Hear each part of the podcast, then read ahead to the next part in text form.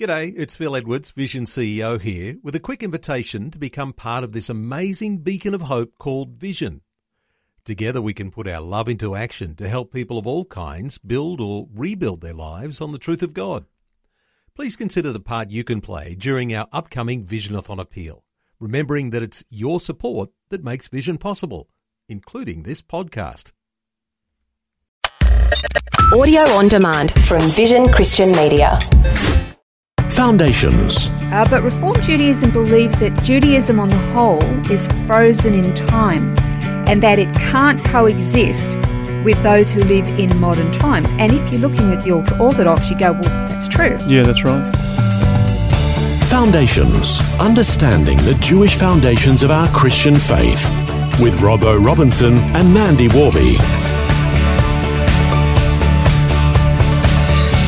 Over the last few programs, we've been exploring various branches of Judaism. Last time we learned about Masorti or conservative Judaism. And in this program, we're going to be learning about Reformed Judaism. And I guess that uh, poses a question right from the start what is Reformed? Well, yeah, it depends on your definition, doesn't it? Yeah. Because for the Christian community, if you say I'm part of a Reformed congregation, that generally tends to mean a congregation that is not traditional, which often tends to be very allegorical, very left leaning, more socially minded denominations, and not to the extreme of your, you know, Pentecostal swinging from the chandeliers, signs and wonder sort of congregation, but you're more want to stay orthodox, hold to sound doctrine, and not go off to the mm. extremes on Yep. either end.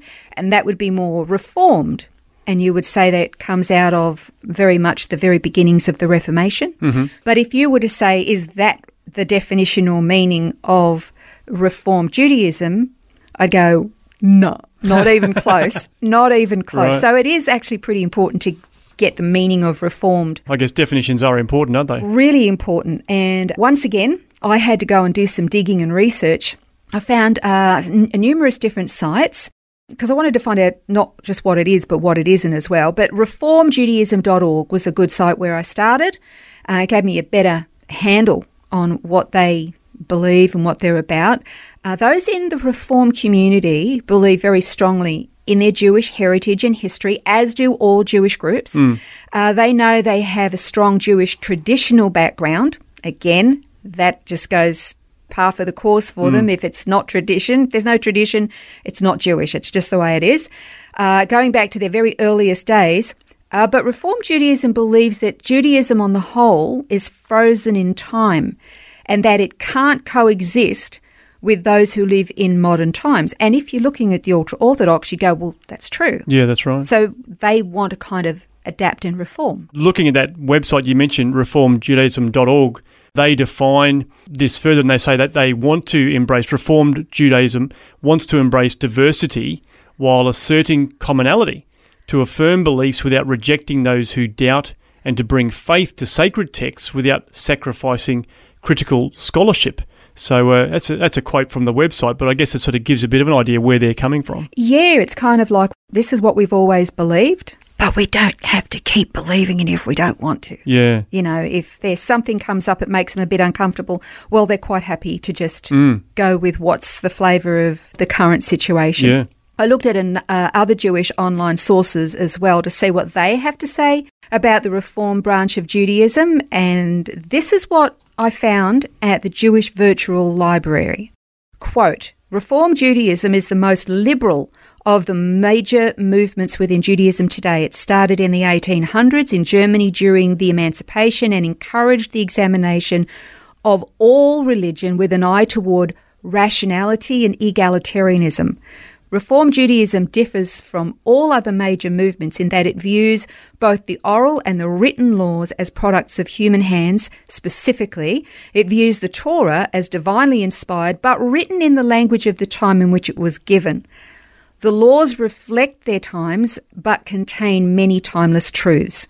The Reform movement stresses retention of the key principles of Judaism. As for practice, it strongly recommends individual study of the traditional practices. However, the adherent is free to follow only those practices that increase the sanctity of their relationship with God. Reform Judaism also stresses equality between the sexes. Hmm. You would read that and go, oh, that's okay. It's sorta.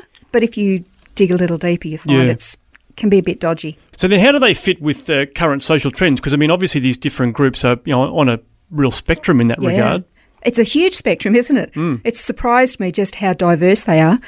Yeah, because they're a very liberal movement, Reform Judaism has, well, they've got liberal views on all the current social trends. For example, they're okay with their congregations and even some rabbis uh, being practicing members of the LGBTQ community. They're training and ordaining female rabbis, which traditionally that's not the case Yeah, in that's right. Judaism, but they're quite happy for them to go that way because it's socially acceptable now. That's the trend. They believe it's appropriate for unborn babies that have deformities or health issues to be aborted or if the mother's life is in danger. Uh, so, again, they don't necessarily endorse or encourage abortion. So, I want to stress that they don't encourage or, or endorse it but neither do they condemn or counsel against it. Uh, the Reform community is uh, very well welcoming of people of all faiths, creeds, colours, lifestyles. So, yes, they're very liberal and politically they tend to lean quite a lot to the left. I guess it's sort of like a real universal or universalism in their approach. Oh, very, very much. They would never say to somebody who is of completely different faith or anything that, okay, well, you know, you're, you're believing in the wrong thing. Like Christians would Mm. Yeah. say Jesus is the only way. They would never say that Yeah, right. about their faith to anybody All else. roads lead to Rome. All roads lead to the same place Yeah. and God there in the end, regardless of what you call him. Mm. Uh, the other thing that is quite common within reform communities uh, around the world is they tend to be, not all, but they tend to be hostile to the nation of Israel, believing that Israel is oppressive and abusive of the Palestinian people. Again, not all. I don't want to say they all do that. But let's a- just a say common trend, you might It is say. a common trend, a large contingent of them. And they will often get into political lobbying against uh, the Jewish people in Wow. Israel, against the Israeli government, will very often align with um, Israel's enemies. Mm. As well.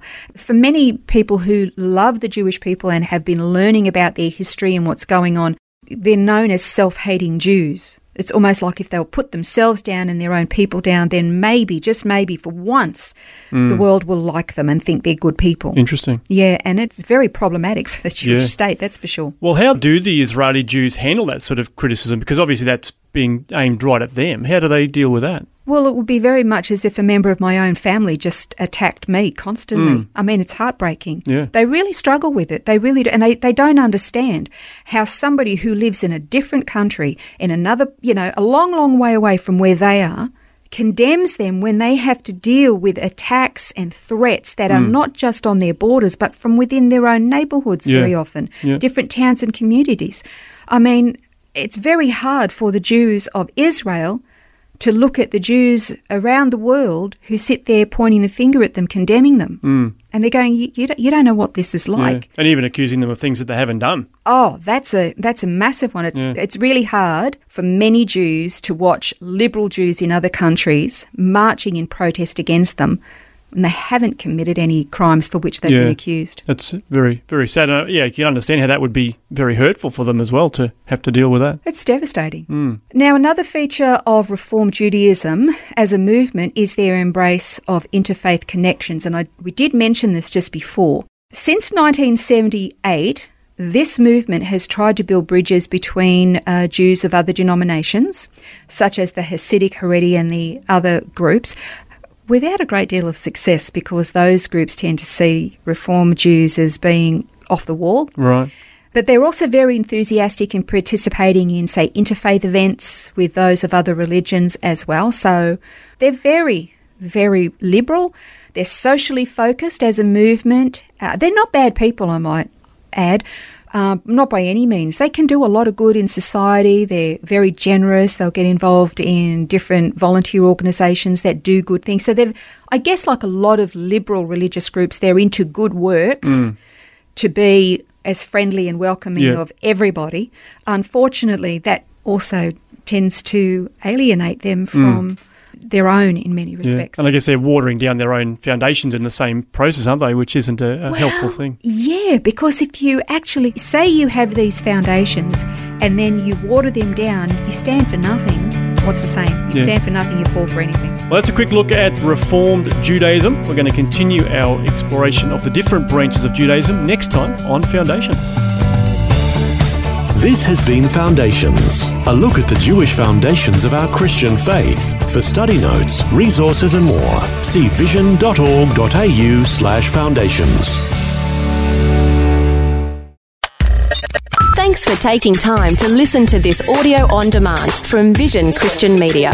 To find out more about us, go to vision.org.au.